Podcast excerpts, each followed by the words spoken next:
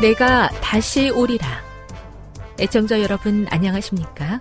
여기는 AWR 희망의 소리 한국어 방송입니다. 본 방송은 천국 복음을 온 세상에 전파하기 위해 제7일 안식일 예수 재림교회가 설립한 세계 방송망입니다. AWR 희망의 소리는 유럽, 라틴 아메리카, 아프리카, 러시아, 아시아의 방송망을 통해 전 세계에 복음을 전파하고 있습니다. AWR 아시아 희망의 소리 방송국은 한국어 방송을 매일 5시간씩 송출하고 있습니다. 희망의 소리 방송은 인터넷과 스마트폰을 통해서도 언제나 청취하실 수 있습니다. 들으실 수 있는 인터넷 주소는 awr.org입니다.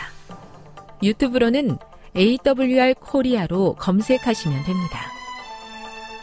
이 시간 희망의 소리 한국어 방송과 함께 보람있고 유익한 시간 되시기 바랍니다. 내가 다시 오리라. 여기는 AWR 희망의 소리 한국어 방송입니다. 주파수 안내입니다. 괌에서 송출하는 우리 방송은 한국 표준시로 밤 11시에 9,580kHz로 다음날 오전 6시에 9,860kHz로 각각 1시간씩 방송하고 있습니다. 우즈베키스탄에서 송출하는 우리 방송은 한국 표준시로 밤 9시에 15,530kHz로 밤 10시에 9,740kHz로 타지키스탄에서는 밤 9시에 15,255kHz로 각각 1시간씩 방송하고 있습니다. 애청자 여러분의 많은 청취 바랍니다.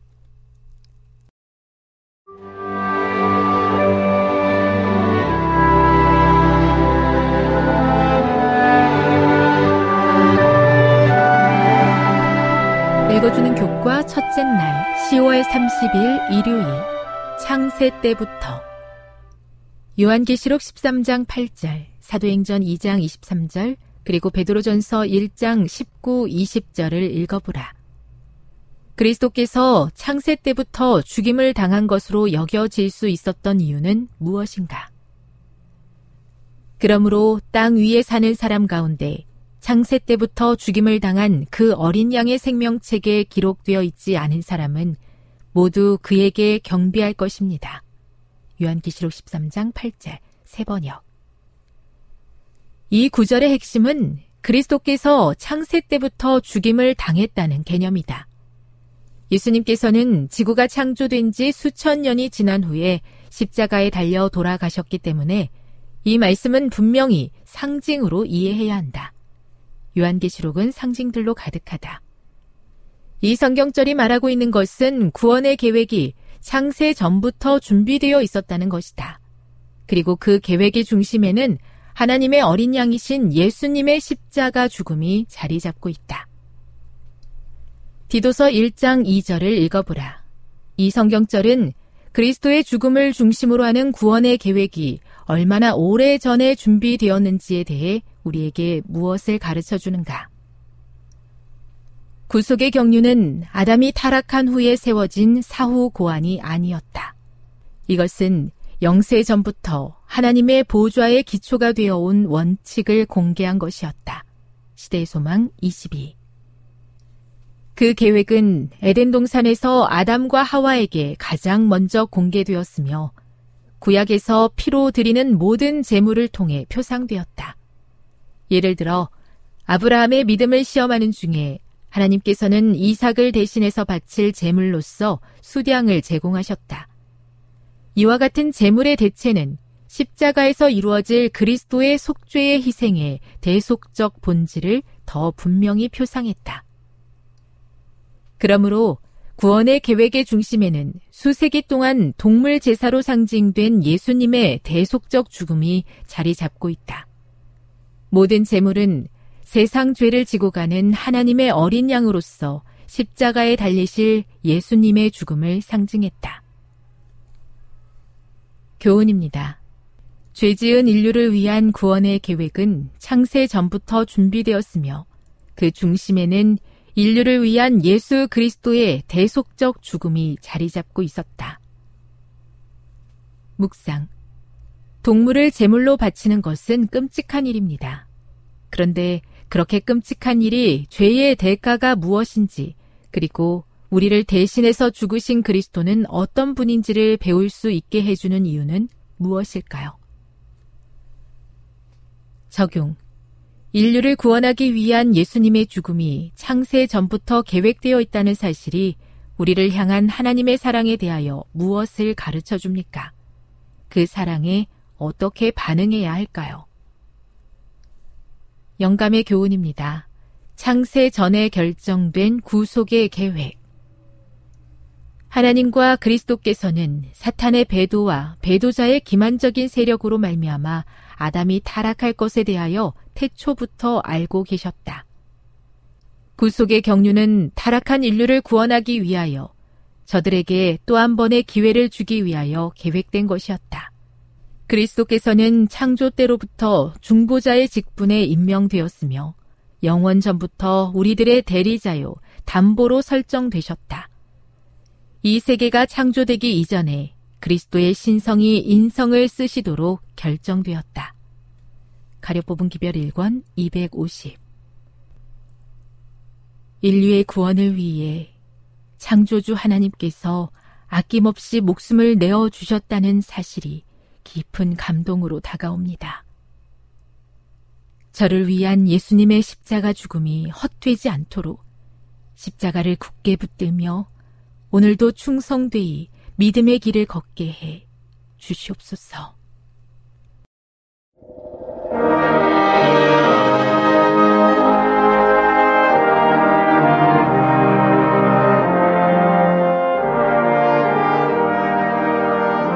희망의 소리 청취자 여러분, 주 안에서 평안하셨습니까? 방송을 통해 여러분들을 만나게 되어 기쁘게 생각합니다. 저는 박용범 목사입니다. 이 시간 하나님의 은혜가 우리 모두에게 함께 하시기를 바랍니다. 이 시간에는 사무엘이 그의 인생을 걸고 하나님에 대해 증거한 것 세 가지라는 제목으로 함께 은혜를 나누고자 합니다. 사무엘이 그의 인생을 걸고 하나님에 대해 증거한 것 세 가지라는 제목입니다. 오늘 본문은 사무엘상 12장 1절부터 15절까지 있는 말씀입니다. 사무엘상 12장 1절로 15절입니다.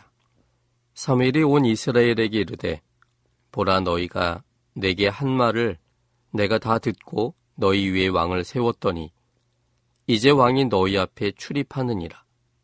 보라 나는 늙어 머리가 희었고 내 아들들도 너희와 함께 있느니라. 내가 어려서부터 오늘날까지 너희 앞에 출입하였거니와 내가 여기 있나니 여호와 앞과 그 기름 부음을 받은 자 앞에서 내게 대하여 증거하라. 내가 네 소를 취하였느냐? 네 나귀를 취하였느냐? 누구를 속였느냐? 누구를 압제하였느냐? 내 눈을 흐리게 하는 뇌물을 네 손에서 취하였느냐? 그리하였으면 내가 그것을 너에게 갚으리라. 그들이 가로되 당신이 우리를 속이지 아니하였고 압제하지 아니하였고 네 손에서 아무것도 취한 것이 없나이다. 사무엘이 백성에게 이르되 너희가 내 손에서 아무것도 찾아낸 것이 없음을 여호와께서 너에게 대하여 증거하시며 그 기름 부음을 받은 자도 오늘날 증거하느니라. 그들이 가로되 그가 증거하시나이다. 사무엘이 백성에게 이르되 모세와 아론을 세우시며 너희 열조를 애굽 땅에서 인도하여 내신 이는 여호와시니 그런즉 가만히 섰으라. 여호와께서 너희와 너희 열조에게 행하신 모든 의로운 일에 대하여 내가 여호와 앞에서 너희와 담론하리라. 야곱이 애굽에 들어간 후 너희 열조가 여호와께 부르짖음에 여호와께서 모세와 아론을 보내사 그 두 사람으로 너희 열조를 애굽에서 인도하여 내어 이곳에 거하게 하셨으나 그들이 그 하나님 여호와를 잊은지라. 여호와께서 그들을 하솔 군장 시스라의 손과 불세 사람의 손과 모아 왕의 손에 붙이셨더니 그들이 침해 백성이 여호와께 부르짖어 가로되 우리가 여호와를 버리고 바알들과 아스다롯을 섬김으로 범죄하였나이다. 그러하오나 이제 우리를 원수들의 손에서 건져내소서. 그리하시면 우리가 주를 섬기겠나이다 하매 여호와께서 여룻발과 배단과 입다와 나 사무엘을 보내사 너희를 너희 사방 원수의 손에서 건져내사 너희로 안전히 거하게 하셨거늘 너희가 안문자 손의 왕 나스에 너희를 치러옴을 보고 너희 하나님 여호와께서는 너희의 왕이 되실지라도 너희가 내게 이르기를 아니라 우리를 다스릴 왕이 있어야 하겠다 하였도다. 이제 너희의 구한 왕, 너희의 택한 왕을 보라. 여호와께서 너희 위에 왕을 세우셨느니라. 너희가 만일 여호와를 경외하여 그를 섬기며 그 목소리를 듣고 여호와의 명령을 거역하지 아니하며 또 너희와 너희를 다스리는 왕이 너희 하나님 여호와를 조치면 좋으리라마는 너희가 만일 여호와의 목소리를 듣지 아니하고 여호와의 명령을 거역하면 여호와의 손이 너희 열조를 치신 것 같이 너희를 치실 것이라. 본문의 상황은 암문 족속과의 전쟁으로 사울은 이스라엘의 왕으로서의 위치가 견고케 되었지만 사무엘은 상대적으로 이스라엘의 선지자와 사사로서의 위치가 약해지는 때였습니다. 2절에서 그 상황을 느낄 수 있습니다. 이제 왕이 너희 앞에 출입하느니라. 나는 늙어 머리가 희었고 내 아들들도 너희와 함께 있느니라. 이 본문 속에 이 접속사인 그러나를 넣어서 읽으면 훨씬 더 의미를 잘 알 수 있습니다. 이제 왕이 너희 앞에 출입하느니라. 그러나 나는 늙어 머리가 희었고 내 아들들도 너희와 함께 있느니라. 왕이 백성들 앞에 우뚝 세워진 반면에 그동안 우뚝 세워졌던 사무엘은 이제 늙었고 머리가 희었고 그래서 사울 왕과 비교하여 상대적으로 열세가 되는 그러한 것을 이 사무엘의 말을 통해서 깨닫게 됩니다. 사무엘의 말씀 중에서 내 아들들도 너희와 함께 있느니라라는 이 말이 상황에 맞지 않은 듯 보이지만 그렇게 언급한 이유는 사무엘도 늙어서 그 영향력이 예전만 같지 않은 데다가 사무엘의 아들들도 선지자로서 영향력을 끼치지 못한 채 백성들과 별반 다르지 않게 취급되는 일에 대한 섭섭함을 드러내기 위함입니다. 사무엘은 상황과 여건이 예전과 같지 않은 입장에서 이제 그가 이스라엘 백성들에게 내세울 수 있었던 유일한 것은 그가 살아온 인생이 하늘을 우러러 한 점 부끄러움이 없다는 것이었습니다. 그래서 사무엘은 그의 인생을 이스라엘 백성들에게 드러내며 그의 진실함을 입증하였습니다. 여기 3절과 4절이 그것을 설명하고 있습니다. 사무엘상 12장 3절 4절 내가 여기 있나니 여호와 앞과 그 기름 부음을 받은 자 앞에서 내게 대하여 증거하라. 내가 네 소를 취하였느냐? 네 나귀를 취하였느냐? 누구를 속였느냐? 누구를 압제하였느냐? 내 눈을 흐리게 하는 뇌물을 네 손에서 취하였느냐? 그리하였으면 내가 그것을 너에게 갚으리라. 그들이 가로되 당신이 우리를 속이지 아니하였고 압제하지 아니하였고 네 손에서 아무것도 취한 것이 없나이다. 이처럼 그가 그의 인생의 진실함을 이야기한 이유는 자신의 위치의 불안감 때문뿐만 아니라 그가 증거하고자 하는 하나님에 대하여 거짓이 없음을 밝히고자 함 때문이었습니다.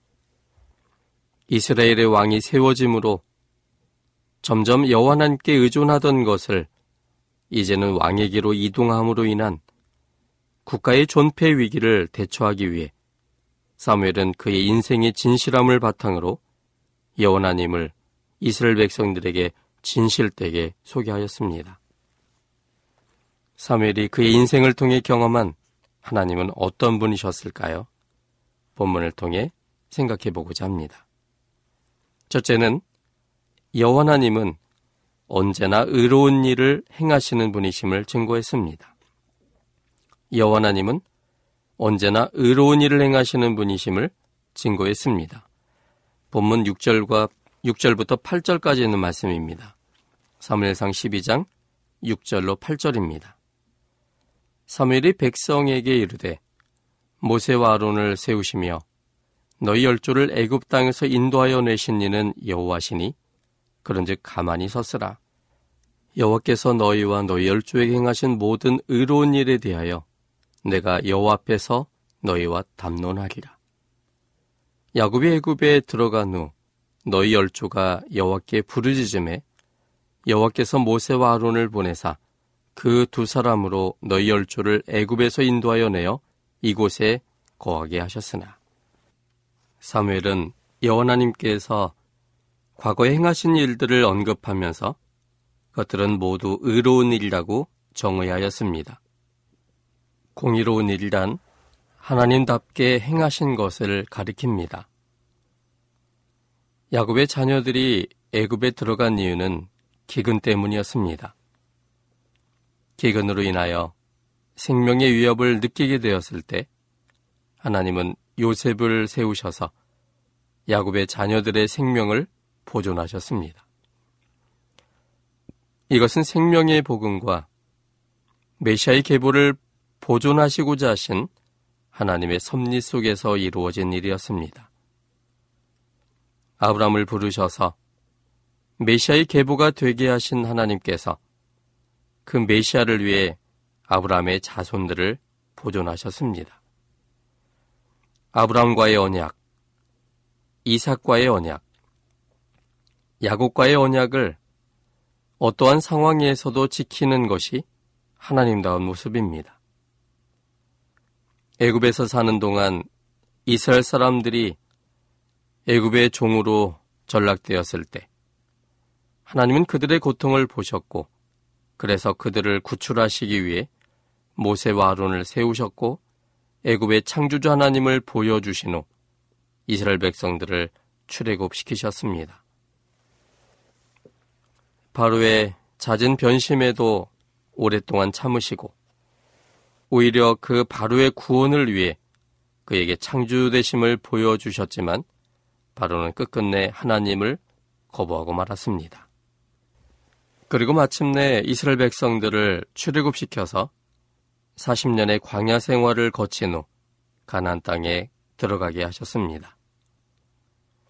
400년 전의 약속에 대해서 신실하신 하나님이시고 그 하나님께서 약속하신 대로 이루시는 그 모습이 하나님다운 의로운 일입니다. 하나님은 언제나 하나님다운 의로운 일들만 행하십니다. 하나님은 언제나 하나님의 품성대로 행하시기 때문에 하나님은 공의로우신 하나님이십니다. 하나님은 누구에게나 인자로우십니다. 하나님은 하나님을 알지 못하던 애굽 사람들과 가나안 사람들에게도 여전히 사랑으로 대하셨습니다. 창세기 15장 13절로 16절에 있는 말씀을 보겠습니다. 여호와께서 아브라함에게 이르시되 너는 정령이 알라 내 자손이 이방에서 계기되어 그들을 섬기겠고 그들은 400년 동안 뇌 자손을 괴롭게 하리니 그 섬기는 나라를 내가 징치할지며 그 후에 뇌 자손이 큰 재물을 이끌고 나오리라. 너는 장수하다가 평안히 조상에게로 돌아가 장사될 것이요. 뇌 자손은 사대 만에 이 땅으로 돌아오리니 이는 아모리 족속의 죄악이 아직 관영치 아니함이라 하시더니 하나님께서는 아브라함에게 이 가나안 땅을 약속하시면서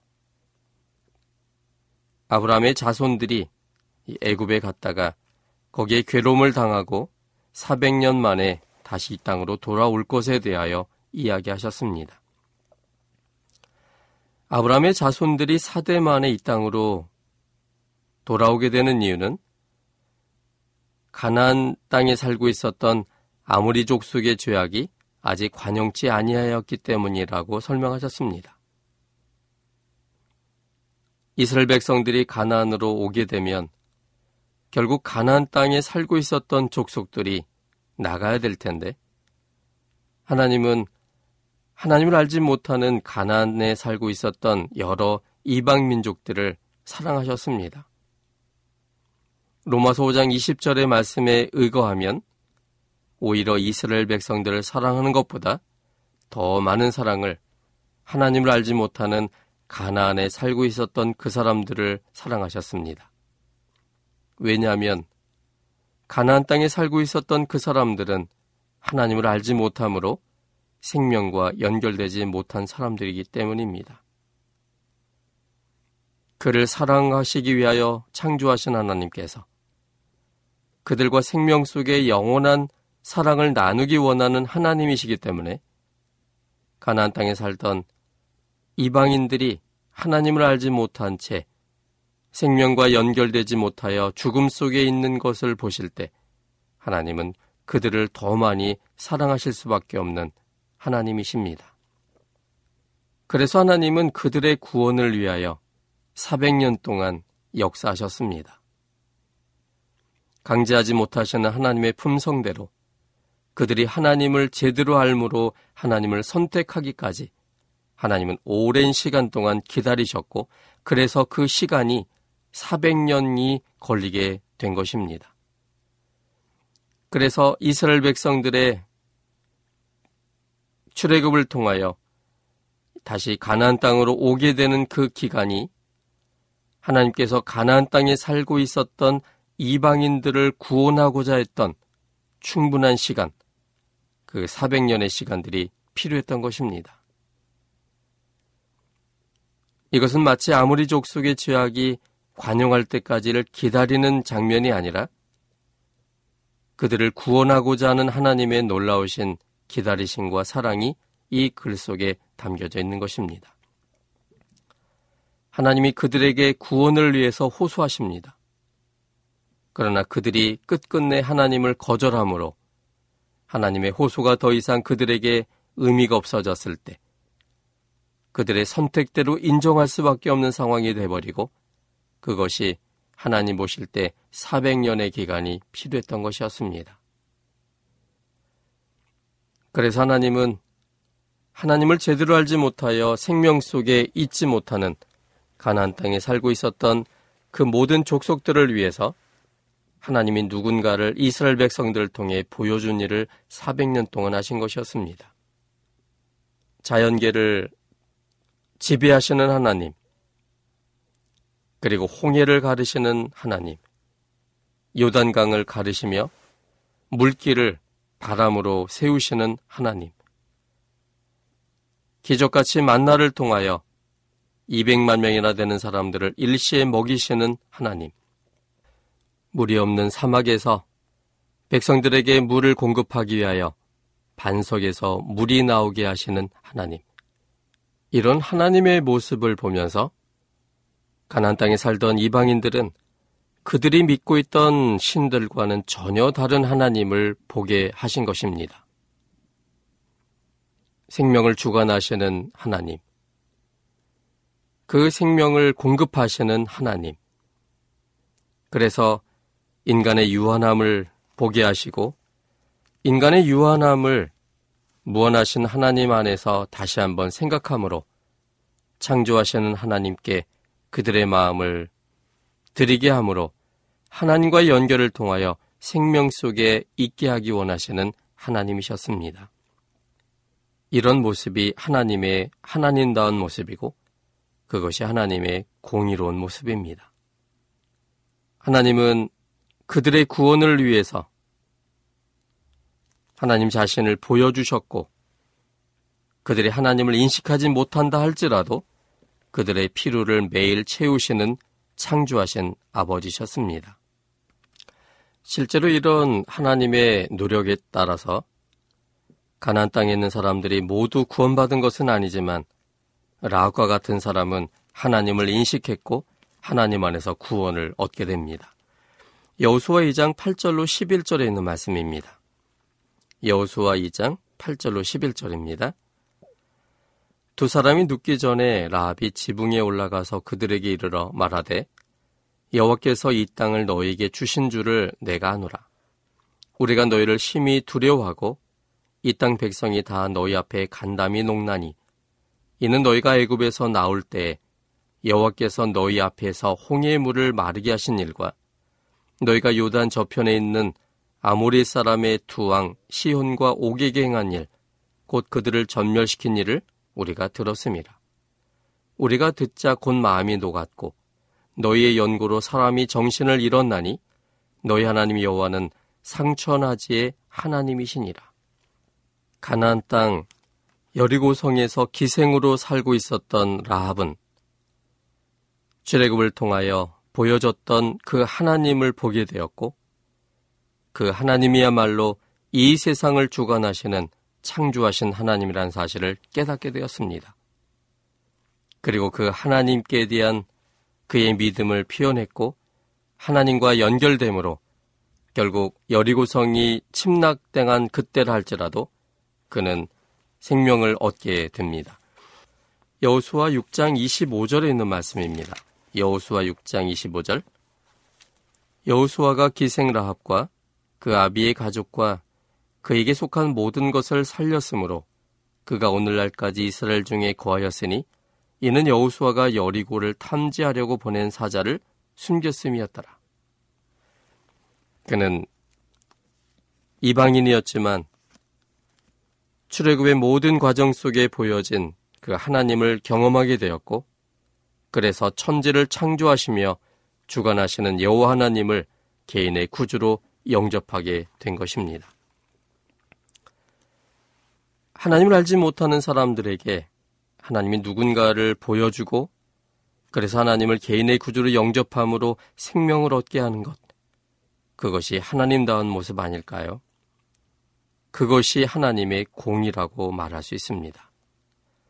우린 흔히 공의와 사랑을 반대의 개념으로 이해합니다. 그래서 공의는 매우 엄격하고 무서운 것이라고 생각하는 반면에 사랑은 모든 것을 참고 또 헌신하는 것이라고 생각합니다. 그래서 하나님은 사랑이지만 공의도 계셔서 우리에 대하여 사랑하기 때문에 자신의 몸을 십자가에 달리실 만큼 사랑하시는 분이지만 우리가 잘못한 일에 대해서는 엄히 다스려서 벌을 주는 분이라고 생각합니다. 우리의 품성으로 보면 사랑과 공의는 반대의 개념 속에 있어야 합니다. 그러나 하나님의 품성 속에서 공의와 사랑을 이해한다면 공의와 사랑은 반대의 개념이 아니라 하나의 개념일 수밖에 없습니다. 하나님의 품성인 사랑대로 행할 때 그것은 그분의 공의가 되는 것입니다. 하나님다울 때 공이라고 정의합니다. 그래서 우리가 잘못했지만 그 잘못한 것에 대하여 벌 주시는 분이 아니라 잘못한 선택에 대하여 우리를 창조하신 하나님께서 우리의 선택의 결과를 대신 책임져 주심으로 우리가 죽을 죽음을 하나님이 대신 죽는 것을 공이라고 말합니다. 그것이 하나님다운 모습이기 때문입니다. 마태복 5장 45절에 있는 말씀입니다. 이같이 한즉 하늘에 계신 너의 아버지의 아들이 되리니 이는 하나님이 그 해를 악인과 선인에게 비추게 하시며 비를 의로운 자와 불의한 자에게 내리우심이니라. 하나님은 선한 자라 할지라도 또 악한 자라 할지라도 그들에게 햇빛과 비를 균등하게 내려주시는 하나님이십니다. 잘한 사람에게만 햇빛을 주고 비를 주시는 분이 아닙니다. 하나님은 악인에게도 똑같은 사랑으로 공급하시는 아버지십니다. 또한 누가복음 6장 35절에 있는 말씀에 보면 오직 너희는 원수를 사랑하고 선대하며 아무것도 바라지 말고 빌리라. 그리하면 너희 상이 클 것이요. 또 지극히 높으신 이의 아들이 되리니 그는 은혜를 모르는 자와 악한 자에게도 인자로우시니라. 하나님은 은혜를 모르는 자에게도 그리고 악한 자에게도 똑같은 사랑으로 인자로우심을 보여주시는 분이셔야 합니다. 하나님이 공의롭다는 것은 바로 은혜를 모르는 자에게도 악한 자에게도 똑같은 사랑을 베풀기 때문입니다. 하나님은 악인들에게 사랑을 베푸시는 분이지 절대로 그 악인을 미워하시는 분이 아니십니다. 요한일서 1장 5절에 보면 우리가 저에게서 듣고 너에게 전하는 소식이 이것이니 곧 하나님은 빛이시라. 그에게는 어둠이 조금도 없으시니라라고 기록되어 있습니다. 하나님은 빛이십니다. 그래서 그에게는 어둠이 조금도 없습니다. 어둠이 없다는 표현이 무슨 뜻일까요? 이 같은 책 요한일서 2장 9절과 11절에 있는 말씀입니다. 빛 가운데 있다 하며 그 형제를 미워하는 자는 지금까지 어두운 가운데 있는 자요. 11절 그의 형제를 미워하는 자는 어두운 가운데 있고 또 어두운 가운데 행하며 갈 곳을 알지 못하나니 이는 어둠이 그의 눈을 멀게 하였음이니라. 여기 어둠이란 표현은 미워하는 것이었습니다. 그러므로 하나님은 빛이시고 하나님에게는 어둠이 조금도 없다는 말은 하나님은 누군가를 미워하는 일이 조금도 없으시다는 말입니다. 오히려 하나님을 거절하고 하나님과 반대편에 서서 생명의 관계가 끊어져 있는 사람들에게 하나님은 더 큰 애정을 갖고 그 사람이 구원받기 위하여 더 많은 사랑을 쏟아주시는 아버지십니다. 그래서 로마서 5장 20절에는 죄가 더한 곳에 은혜가 더욱 넘쳤다라고 표현했습니다. 하나님을 거절하여 죽어 있는 자들에게 하나님을 오해하여 하나님을 떠나 있는 자들에게 그들을 살리시고 싶은 것이 창조하신 하나님의 품성이기 때문에 하나님은 그들에게 더 많은 은혜를 주셔서 하나님의 사랑을 보게 하심으로 하나님의 사랑을 선택함으로 생명이 있게 하시는 일을 하신다는 사실입니다.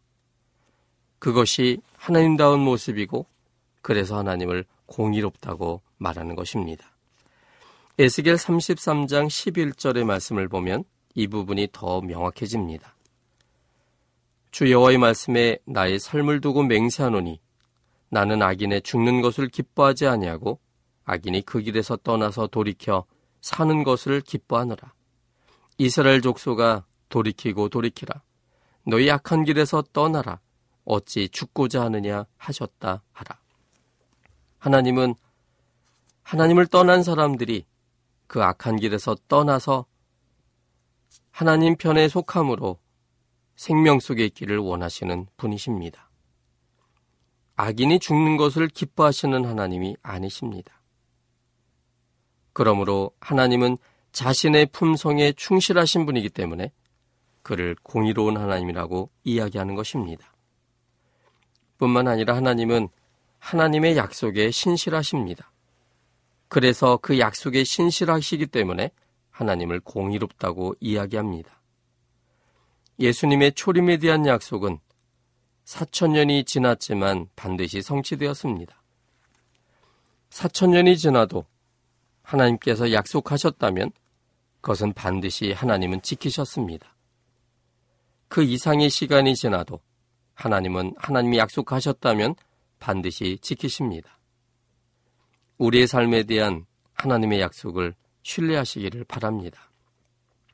하나님은 하나님 자신의 약속을 지키심으로 하나님께서 하시는 일은 의로우시고 그것은 하나님다운 모습입니다. 우리를 향한 하나님의 약속은 어떤 것들이 있을까요? 우리 몇 성경절을 살펴보겠습니다. 마태음 28장 20절에 있는 말씀입니다. 마태음 28장 20절에 있는 말씀입니다. 내가 너에게 분반 모든 것을 가르쳐 지키게 하라. 볼지어다. 내가 세상 끝날까지 너희와 항상 함께 있으리라 하시니라. 예수님은 세상 끝날까지 우리와 항상 함께 있을 것에 대해서 약속하셨습니다. 그러므로 이 하나님의 약속을 우리는 믿게 되기를 바랍니다. 우리가 혹 하나님이 안 계신 것처럼 느껴지는 상황이 된다 할지라도 그 상황을 보지 마시고 하나님께서 우리와 함께 하겠다는 하나님의 약속을 우리가 신뢰하게 되기를 바랍니다. 요한계시록 22장 20절에 있는 말씀입니다. 요한계시록 22장 20절. 이것들을 증거하신 이가 가라사대 내가 진실로 속히 오리라. 예수님은 속히 오시겠다고 약속하셨습니다. 그러므로 우리가 눈으로 보는 상황에서는 예수님의 재림이 매우 늦어지는 것처럼 보인다 할지라도 주님의 말씀을 우리가 신뢰하게 되기를 바랍니다. 또한 이사야 41장 10절에 있는 약속도 있습니다. 이사야 41장 10절에 있습니다. 두려워 말라 내가 너와 함께 함이니라. 놀라지 말라 나는 내 하나님이 됨이니라. 내가 너를 굳세게 하리라. 참으로 너를 도와주리라. 참으로 나의 의로운 오른손으로 너를 붙들리라. 하나님의 놀라우신 약속이 여기에 담겨 있지 않습니까? 그러므로 두려워하지도 말고 놀라지도 마시기를 바랍니다. 하나님은 우리와 함께 계시며 우리 하나님됨을 보여주십니다.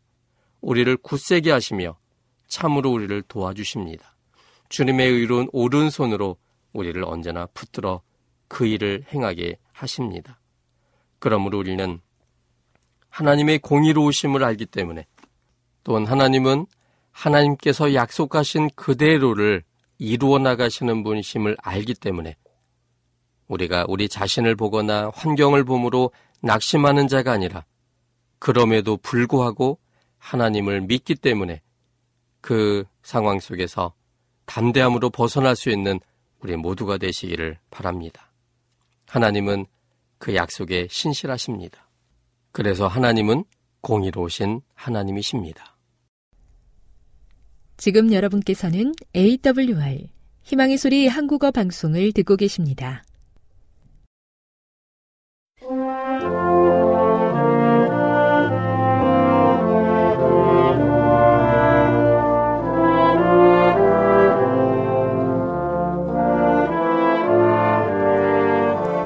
애청 여러분 한 주 동안 안녕하셨습니까?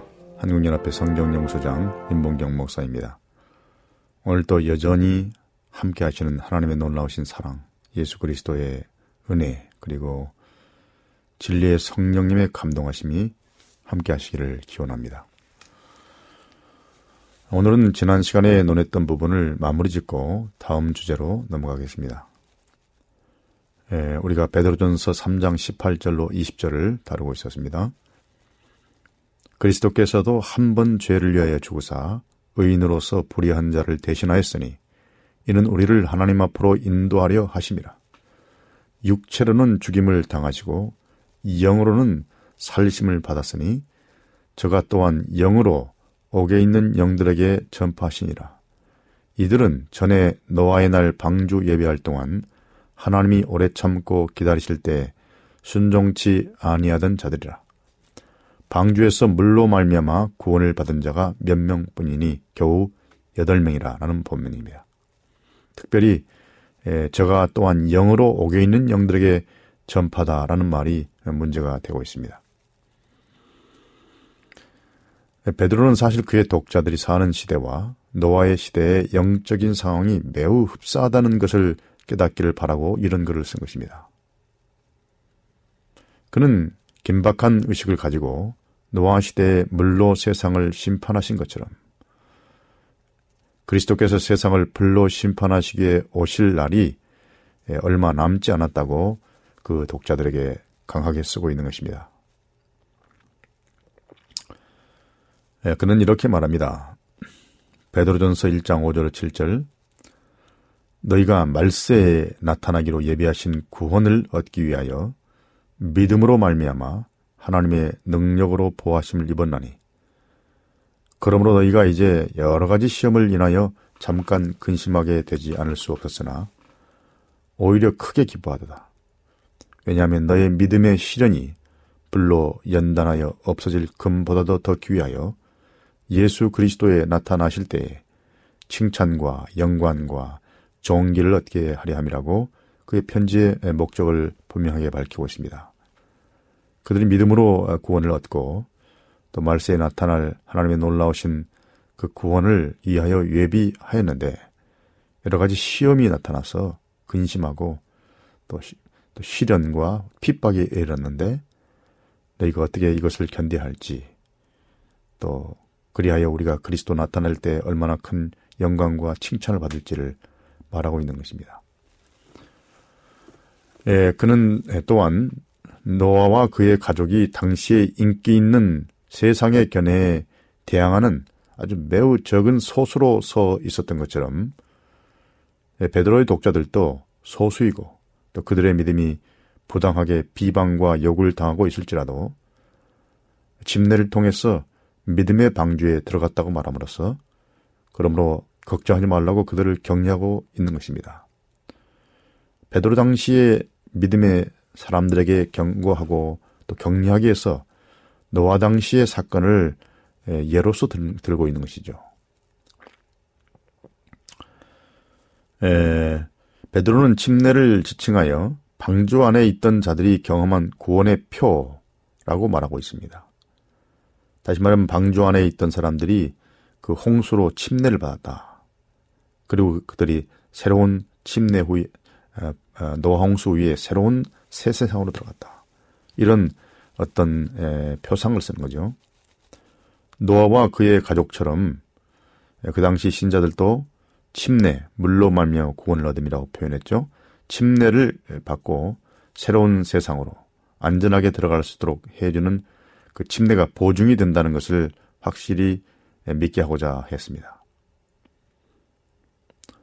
예, 그러나 베드로는 곧바로 침례 자체가 그 침례식 자체가 사람을 구원할 수 없다는 것을 덧붙여 말합니다. 침례가 하나님을 향한 선한 양심의 반응을 나타내지 못하면 아무런 의미가 없는 거죠. 침례를 통해서 정말 그리스도 예수를 노아의 가족들이 방주에 들어간 것처럼 그리스도 안에 들어갈 때 그 침례가 의미가 있어야 된다는 것입니다. 예수께서 죽은 자 가운데서 부활하시고 노아와 선지자와 사도들을 통하여 말씀하실 때 힘입은 바로 그 영께서 오늘날도 에, 사람들에게 그리스도의 죽음과 부활을 통해서 구원을 얻으라고 호소하십니다. 다시 말하면 홍수 전에 있는 많은 세상 사람들에게 그리스도께서 그 그리스도의 영을 통해서 성령을 통해서 복음을 전한 것처럼 오늘날에도 또 과거에는 노아와 선자와 사도를 통해서 말씀하신 것처럼 오늘날도 그리스도의 영께서 사람들에게 구원을 얻으라고 호소하고 있다. 이런 취지인 것이죠. 자, 그럼 다음 주제로 넘어가 보겠습니다. 예, 요한일서 3장 9절은 회심한 그리스도인들은 죄를 짓지 않는다고 가르치는가? 다시 말하면 사람이 한번 중생하고 회심하면 다시는 예, 죄를 범하지 않는가? 이런 질문입니다. 요한일서 3장 9절입니다. 하나님께로서 난 자마다 죄를 짓지 아니하나니 이는 하나님의 씨가 그 속에 거하며 저도 범죄치 못하는 것은 하나님께로서 났습니다. 이렇게 예, 표현이 되어 있습니다. 그저 일견 피상주로 보면은 하나님께로서 난 자는 예, 죄를 절대 지을지 않는 것처럼 그렇게 보입니다. 에, 예, 요한일서 3장 9절은 한 번 그리스도인이 되면 다시는 죄를 짓지 않을 것이라는 인상을 주기 때문에 많은 그리스도인들에게 퍽 좀 어렵고 두렵게 보이는 성경 구절이 되었습니다. 그리스도인들은 수없이 실수하고 또 거듭거듭 같은 죄에 걸려 넘어지는 그런 자신들의 경험에 비춰볼 때 자기는 진정한 그리스도인이 아니거나 아니면 요한이 한 그 말에 뭔가 문제가 있다고 결론 짓기도 합니다. 자, 이렇게 되면 우리는 모든 희망이 사라져 버리든지 그리스도인의 삶을 어떻게 살아야 할지 이해하지 못하든지 적어도 이 구절에 대해서는 하나님의 말씀을 신뢰하지 않게 되는 것입니다. 하지만 이런 결론들은 모두 다 부적절한 것입니다. 그럼 이 성경절을 우리가 어떻게 올바로 이해할 수 있을까요? 먼저 요한이 이 편지에서 죄라고 하는 것을 어떻게 이해하고 있는지를 좀더 표괄적으로 살펴보고 이 구절로 돌아와야 합니다. 에, 두 가지 개념을 먼저 갖고 있으면 요한일서 3장 9절을 더 분명히 이해하는 데 도움이 될 것입니다. 첫째는 사도가 이 편지에서 제시하는 죄, 그리고 그 죄를 범한 것에 대한 더 폭넓은 관점을 갖는 것이 도움이 될, 것이, 될 것입니다. 신약에서 죄와 관련된 가장 흔한 헬라어 단어가 명사로 하마르티아라는 말이고 그 말의 동사는 하마르타노, 죄고 죄짓다 이런 뜻입니다.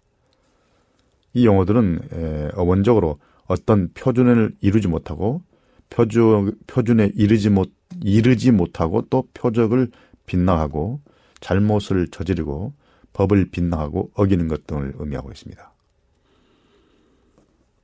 예, 동사 하마르타노는 죄를 짓다, 잘못을 저지르다는 뜻이죠.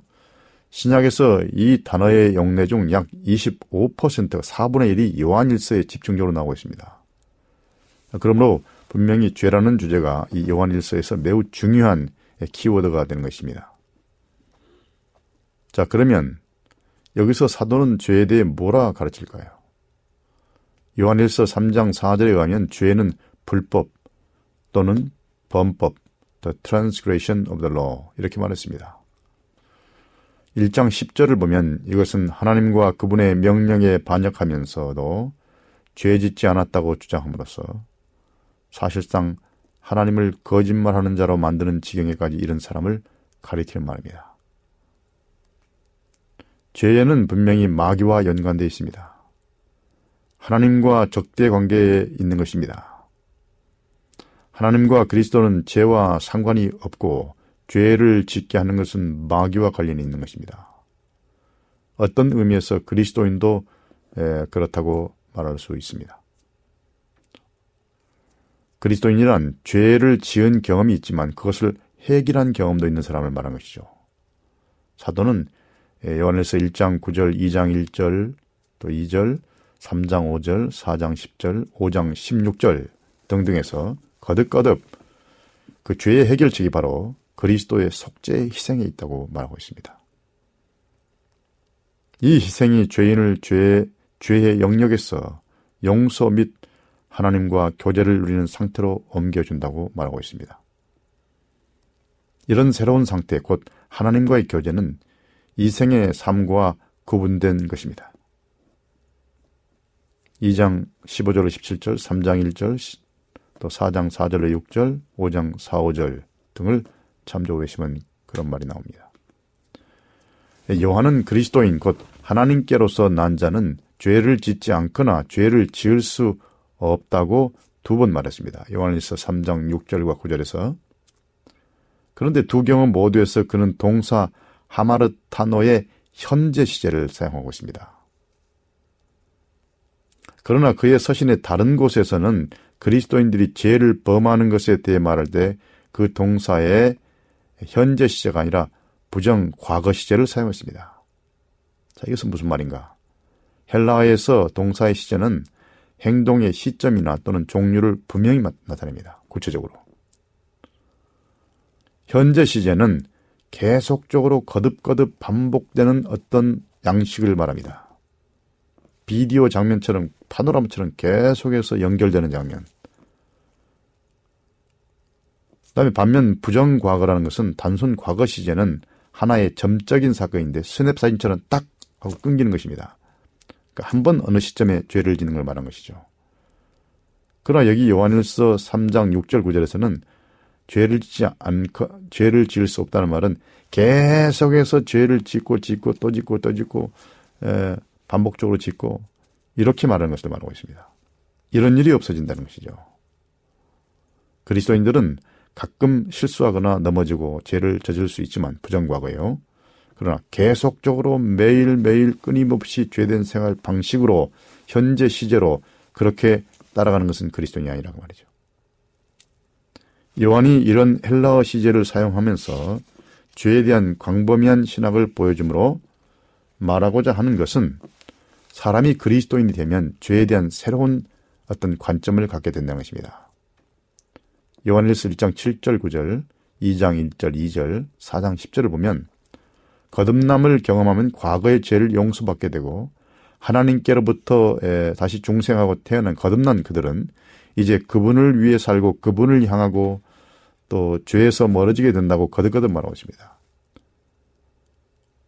같은 편지에서 요한일서 1장 7절로 10절과 2장 1, 2절 같은 구절은 그리스도인은 또 계속해서 죄와 투쟁한다고 분명히 가르치고 있습니다. 한 번 예수를 믿으면 영원히 죄와 단절되고 다시는 죄를 짓지 않는다. 이런 논조는 아닙니다. 사실 사도는 그들의 삶에 죄가 없다고 주장하는 자들은 거짓말하는 자라고까지 말하고 자기를 속이는 자라고까지 말하고 있습니다. 1장 6절 10절에 보면 나는 전혀 죄 짓지 않는다. 나는 죄가 없다. 나는 퍼펙트다. 이렇게 말하는 사람이 거짓이라는 것입니다. 요한은 그리스도인의 목표가 죄를 이기는 것이 되어야 한다고 분명하게 말하고 있습니다. 2장 1절로 2절. 그러나 그리스도는 계속해서 죄를 짓는 삶, 계속적인 경험을 나타내는 현재 시제적 그런 죄를 짓는 삶을 살아서는 안 된다는 것이죠. 그런 삶의 양식은 세상에 속한 사람의 방식이고 성령이 점점 예, 거기서 멀어질 수 있는 것이죠. 그리스도인은 어떤 죄의 일시적 행동, 스냅 사진 같은 행동으로 말미암아 여전히 실족하여 넘어질 수 있지만 다시 일어서서 예수께로 가서 용서받고 정결함을 입을 수 있다고 요한일서는 말하고 있습니다. 우리에게 죄 지을 때 대헌자가 있다고 말한 것입니다. 엘렌 와이스는 이렇게 말합니다.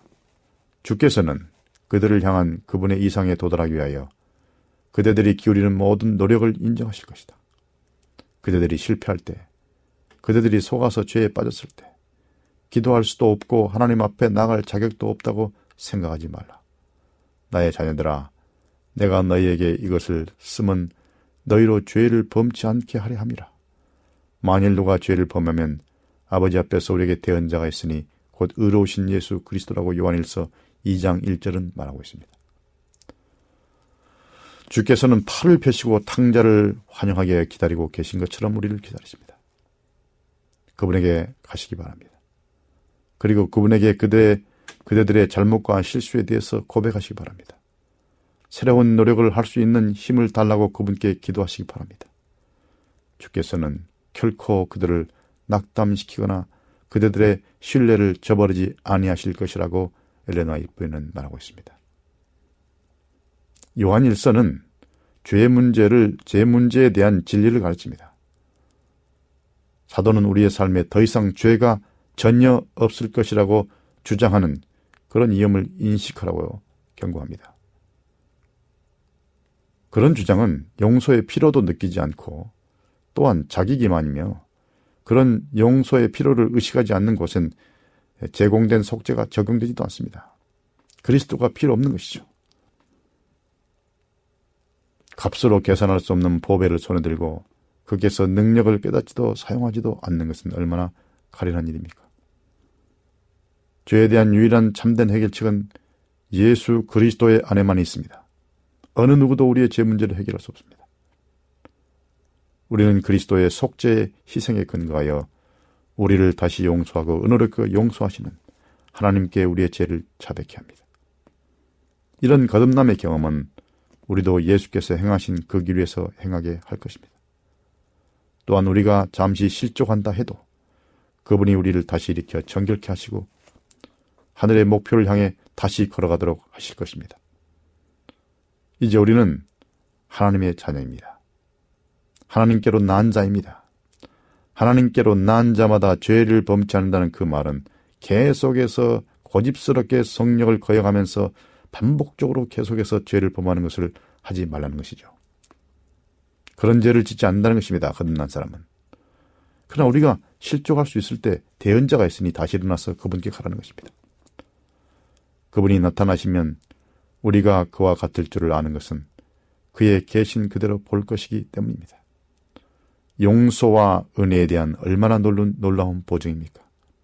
낙담한 사랑하는 신자 형제들이여 다시 한번 일어서서 대언자 되신 예수님께 나가시기 바랍니다. 은혜의 보좌 앞으로 담대히 나가서 다시 한번 일어서시기 바랍니다. 예수 그리스도 안에 있는 자에게는 결코 정지함이 없는 것입니다.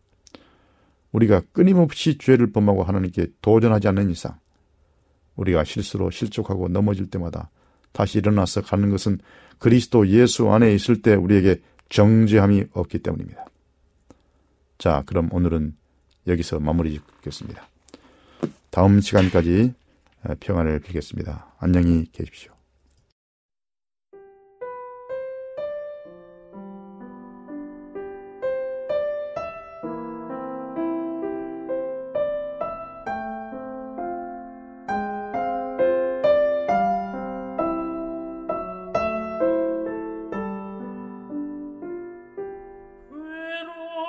주